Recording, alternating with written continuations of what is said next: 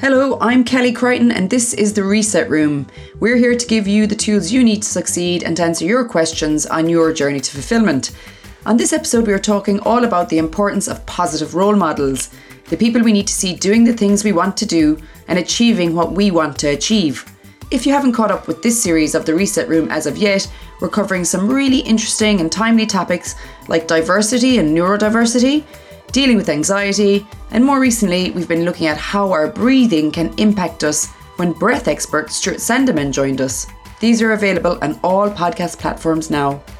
But back to today. This week, I'm joined by Amina Walker, once again, who has 26 years of coaching experience working with clients on their personal growth and challenges, as well as helping people perform under the pressures we face in life. Amina regularly coaches people in the spotlight and in high profile business positions entertainment, and sport. Hi, Amina. Thanks for coming back to join us on the Reset Room. Hi, Kelly. It's good to be back. so today we're talking about role models. It's nice to have a kind of a positive topic, isn't it? Isn't it? Just? You know, those people in our lives that we can look up to. They could be familial role models, work role models, life achievement role models. Talk to us about why it's so important for us to have role models in our lives. Do you know what? We take having a good role model in life almost as a given. But I think, uh, certainly over time, the role models that we thought we might have had in life are just not necessarily there anymore. And I'll tell you why because um, society is changing, but the family unit has changed so much over the years, and we have more blended families. There's a lot of struggles within a family where you would expect to perhaps look up to one of your parents, mm-hmm. and that doesn't always happen anymore. We look up to different types of people in society, and they might not always be the right role models. And I think growing up, we're shaped by our environment. Mm-hmm. So, and that means where we live and the people who we're surrounded by. And so, those years are really, really important to us.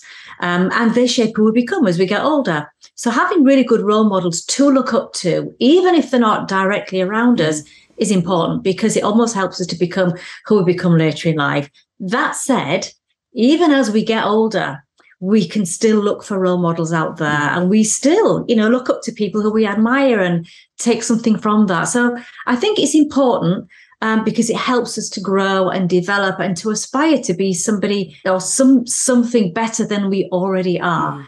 and that helps us to grow mm. and there's nothing wrong with that yeah i think we often imagine role models as someone children look up to and that like you said it's so important in your kind of formative years your teenage years that yeah. you're you've got those people that you can say I'm interested in them they look like what I want to be like they're setting a good example I mean you're not going to do that consciously do you know what I mean but it's just they've a positive influence mm. would you say we could and should have role models beyond that though Absolutely. I'll tell you, I'll, one of the things that I always do um, when I'm coaching, Kelly, is the first the first meeting that I ever have with anybody I'm coaching. One of the first questions is look back over your life and tell me who you think has been a good role model for you. And that's either as a child or at school or college or university or in your workplace or somewhere in the world who you think somebody on the global stage, somebody mm. who you mm. think, you know what, I want to be more like that.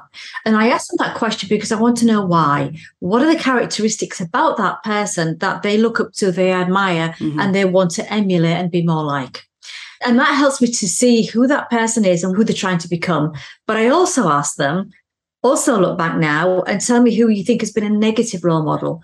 So tell me somebody who you think I don't ever want to be like that. You don't have, they don't have to give me names. It's more of what are the characteristics within a negative role model that you almost want to move away from and, and never want to become. Mm. For some people, that's a person in the family. Mm. Okay. Positive or negative. For others, it's a school teacher. Certainly for me, it was a school teacher. But you don't always know at the time. It's when you look back mm. and, and and think back over your life, think, you know what?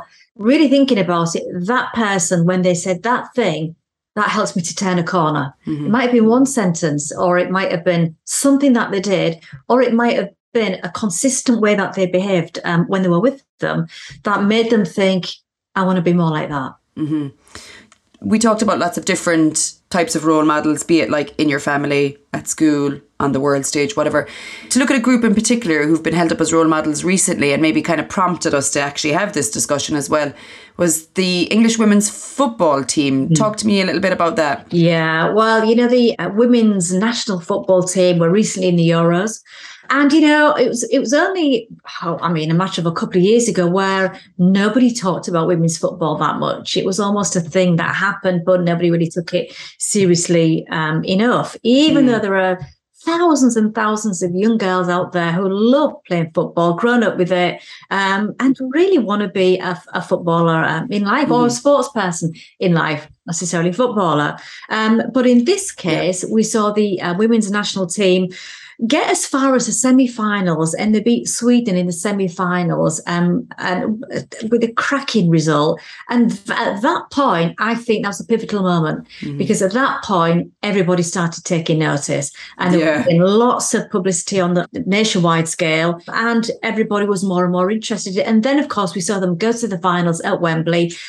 But what we saw was that they filled the fans filled Wembley Stadium. So they had mm. more, the capacity was filled to the brim, and they had mm. more attending the women's final than any other final um, that's ever been there, which um, is a record. And they beat Germany to win, which is kind of a, a one up on the, the men's football team. I'm yeah, yeah. Get there. I'm absolutely sure they will. However, what I thought was great about the England women's football team is how they've worked hard to get there. They haven't mm-hmm. they haven't made a fuss. They haven't shouted about the facts that you know nobody um, pays them the uh, the attention that they should get, mm-hmm. and they mm-hmm. just go out there and they win.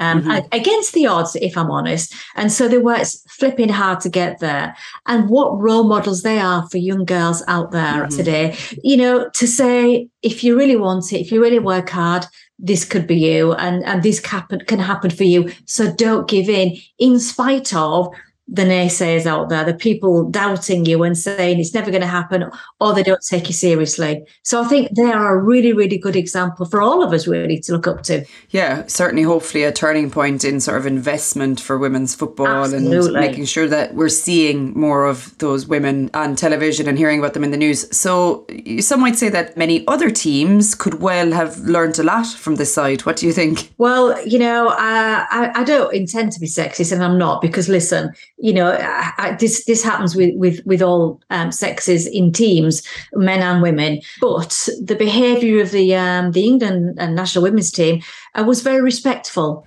on mm-hmm. the pitch, off the pitch. So, in other words, they didn't foul each other as much as you see in men's football. There was mm-hmm. no uh, red card uh, events like you see more in men's mm-hmm. football. There's no disrespect to the ref. Um, and outside of the game, you see less bad behaviour um, from a mm-hmm. woman's point of view, as you do with the men. So, so turning to the men, you have a lot of young men, thousands and thousands of young boys who desperately want to grow up and be a footballer. But even recently, we've seen games where um, uh, two football managers, uh, I think it was Chelsea and Tottenham, Tuchel and Conte, mm-hmm. um, behaving badly on the sidelines of the pitch, so badly, in fact, that the ref gave them both a red card. And that might be disputable, whatever. But when it's on camera, everybody sees it.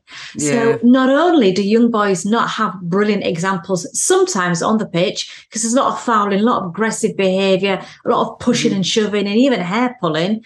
Um, but they also see it on the sidelines. And Ugh. so I think, you know, balancing the two, they are very, very different. And we have to be careful as to what kind of behavior we we aspire to look up to. So if you want to be a mm. good footballer, lads or young girls, make sure you're looking up to the right kind of behavior when you're playing mm. on the pitch and when you're off it.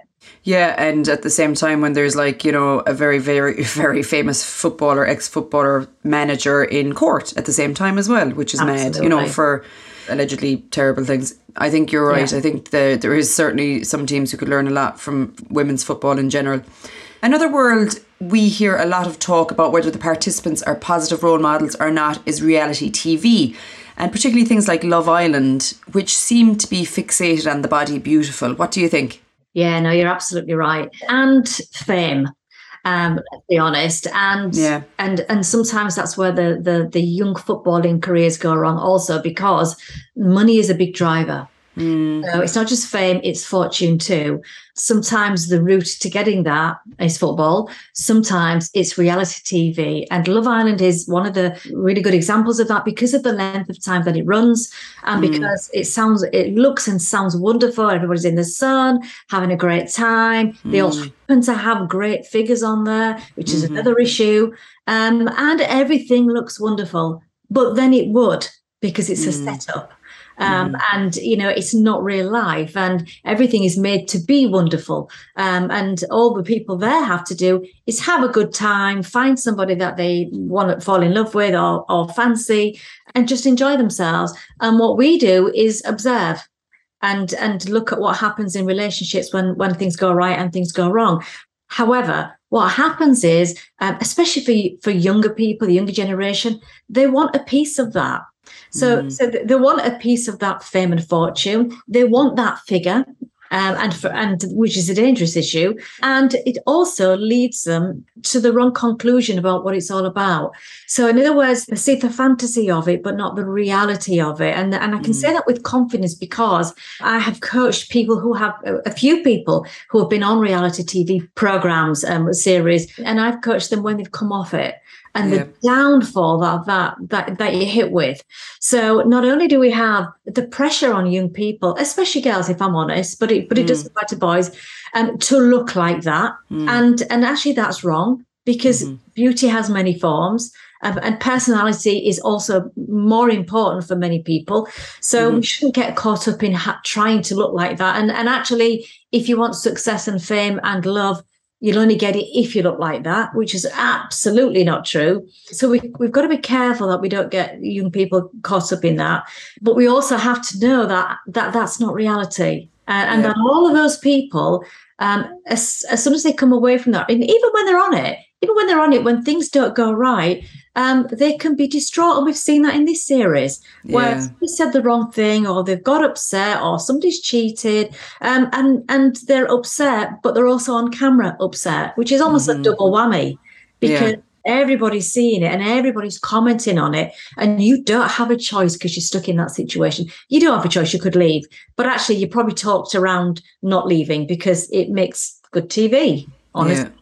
Um, and that's entertainment. And that's what reality TV is all about. It's about us looking at you and commenting on what we mm. think about you, as well as sometimes aspiring to be a bit more like that. We've just got to be careful about what we're looking at and what we're aspiring to being. Yeah.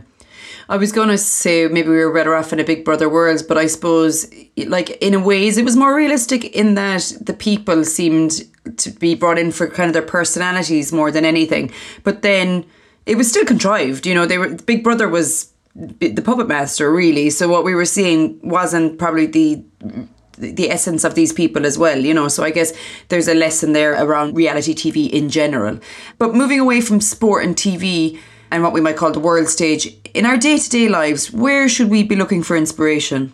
I think um, one of the things that we have to do is to um, think about a who who we are and b who we want to become and not not just i'm talking about fame or anything i'm just talking about in life so in mm. other words if you if you want to if you want to get married and have a family then what kind of a wife mum person do we want to be and mm. at work how do we want to be how you know if we want to be a manager how do we want to be so we have to start with what kind of a manager person etc mum do i want to be um, mm. and that's a good starting point because then you can look at, at the world around you and think who are, who are the people out there who perception wise because we don't know them all perception wise we think that actually that's um, a good example for me to to look at and i think that's your starting point and thinking about what's important to you what values matter to you uh, what are the things that really make a, a difference to you um, and and you can find that in the workplace um, and you can, or you can find it on the global stage. And the Queen, I, I have to say, is a really good example. Mm-hmm. And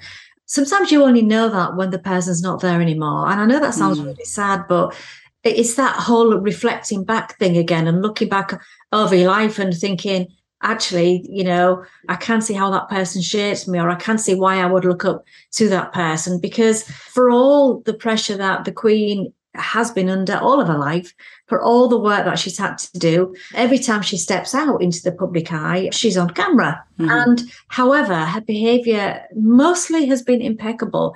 uh, I dare say she might have said the odd, odd thing now and then, or maybe made the odd mistake now and then. But that is minimized by how much good stuff she's done out there for mm-hmm. people and how much of a role model she's been for many, many people, either from a work point of view or as a mum or as a grandma um, or just as a world leader. Because I don't know whether it's an official, I don't think it is an official thing, but it's almost a motto that she never complains and she doesn't get caught up in politics. She leaves that to the politicians. So she doesn't comment, she doesn't make judgments. Um, she sees people for who they are and is grateful that they're there and and values the, the, the diversity of the whole Commonwealth and, and the world, really. And she's respected by so many people, so many leaders out there in the world, and young kids. Mm-hmm. So, and I think we'll be talking about this forever because yeah. it's it's whether you agree with the monarchy or not. This is about role models and, and this is about looking up to somebody who has actually achieved so much and is a good example for so many people. Mm-hmm. What about acting as role models ourselves? What are the things we should be thinking about? Yeah. To be a good role model, I think you've got to stand up for what you believe in. You've got to stand up for what you uh, believe is the right thing to do. You've got to work hard at whatever it is that you're doing. Um, mm-hmm. Even if that's being a mum, work hard at being a good mum. Do the things that you think are right to do. Mm-hmm. Um, you'll get things wrong. We all do. This is not about perfection. This is about accepting when you get things wrong, but still trying hard to do better. Mm. So mm. stand up for what you believe in, work hard at the the the thing that it is you want to do, be it a job, be it a sport, be it a, a mum at home. Listen to the people who matter. Mm-hmm. And that's really important as we go out into the world and get jobs or, or get on a on a bigger stage, whatever it is, because you will be surrounded by people who make judgments on you and about you. Um, and there will always be good things. Mm-hmm. Some of them might be right, a lot of them won't be right. So mm-hmm. only listen to the people who are either close to you or who really matter to you. And know that people are always watching. Yeah. So they're always watching, they're always listening. So your kids are always watching you when you're a mom. Always. They're taking stuff in all the time. Mm-hmm. Be mindful of that. Again, you won't always get things right, but know that what you say, they're, they're likely to remember in some way or copy. Mm-hmm. And that's the same as we grow up. So mm. just be careful of what comes out of your mouth. Think before you speak and be respectful to others. It sounds a bit glib. It sounds cheesy. It sounds like a, yeah, I am anyway. Um, mm-hmm. But but we're not always because we we forget that actually we're making an impression, uh, making an impression on the people around us. So people that we don't even know, respect costs nothing, kindness costs nothing, and I think give people a leg up and a bit of help whenever you can. I think all of that makes a damn good role model. And it's not easy to do. I'm not saying any of it is easy. It takes hard work to be a really good role model. Absolutely. Yeah. Do you want to share with us some examples of other good role models you think or someone you might have looked up to in the past or currently? Yeah, I think I've referred to it earlier, but one of the role models, I mean, there's been quite a few uh, in my life, but the, one of them was a school teacher from an early, yeah. early, early age. Um, I didn't think it at the time, but it's one of those um, mm-hmm. reflecting moments where well, the subject I was rubbish at at school, really not good at all. Um, but the, the teacher was really patient, didn't mm-hmm. criticize really. And mm-hmm. you know, I used to I used to daydream a lot in these particular subjects because I am good at yeah. it. Um, and you know, he used to talk. He what he used to do was he used to inspire me, and he used to say, "You've got a lot about you." you will go far, you'll do well in life. And I, and I used to think, but I'm rubbish at this subject. But he always mm. used to say, don't worry about that. Do your best. You will still go far in life. And I have never, ever forgotten his words since that. And, and I was a young, I don't know, how old was I? 13. I mean, yeah. That's a lifetime yeah. ago now. And those words stayed with me for, for still stay with me now. Because just because you're not good at one thing doesn't mean to say you're not good at a whole host of other things. And what mm. happens sometimes is we focus on the stuff that we're not good at, and other people talk about that instead of talking about all the other things that's going well, that's going right. So he mm. was a brilliant role model. And I have a really good role model in the workplace as I was older. And this was a an, an MD who took mm-hmm. the time to talk to everybody, listen to everybody, yeah. um, and it was really understanding. I suppose there are similar ingredients in the kind of role model that I look look up to, and that's somebody mm-hmm. who doesn't judge unnecessarily, is honest, by the way, and can give mm-hmm. criticism, mm-hmm. but doesn't unnecessarily judge and put people down. I really don't like to see that. Yeah. So the good listeners and they pay attention, they take notice, uh, they care, and they encourage. I like to see that in all my role models. It doesn't matter whether that's the Queen or whether that's a school teacher from when I was a, a young kid at school. Absolutely, and I think it's interesting what you say there about the workplace because when you say role model, you pro- it's probably not the first place that springs to mind, but like how great is it if you've got someone in your organization that you kind of look at and go, they they're doing a great job, they value me or whatever the things are that make you feel that way about them or I'd like to be like them or they're achieving what I'd like to achieve and like to have that kind of inspiration so close to you and to be able to draw on it. I think it's worth sort of remembering that if you're in those positions, there's people looking up to you as well, you know, as role models, not just as their boss. Yeah. So, yeah, it's not maybe an angle we come at it from. No, and that's one of the things I talk to whenever I'm coaching leaders in business, be it managers or, or chief execs. What I always say to them is that every move you make is probably being observed. Everything that comes out of your mouth is being listened to. Um, so think before you speak. Think before you mm. act. That doesn't mean to say you've got to be perfect, but um, somebody somewhere will take what you've said and they'll remember it. So you have a wonderful opportunity to influence in a really positive way all of these people. And when you do that, you get you get a better connection better engagement and therefore better results at the end of it and isn't that what all really leaders in the workplace want so mm-hmm. yeah if, if you want good results it starts with you being a good role model right at the top and by the way sometimes what i say um, when coaching is you might not have the perfect role model but there might be aspects mm. of one person that you think i'll take those and aspects of another yeah. person you think i'll take those and you form yeah. your own version of who you want to be by a combination of things you've taken from different role models in life. That is a good idea. Yeah. Okay, moving along to part two of the podcast this week, where we hear from our listeners on challenges they're facing in their own lives. So we have a, an email from Christine in Hastings. She says, I have an 11 year old daughter who is quite a shy person, but in recent months she started hanging around with a group of kids from the neighbourhood and her personality seems to have changed quite a bit.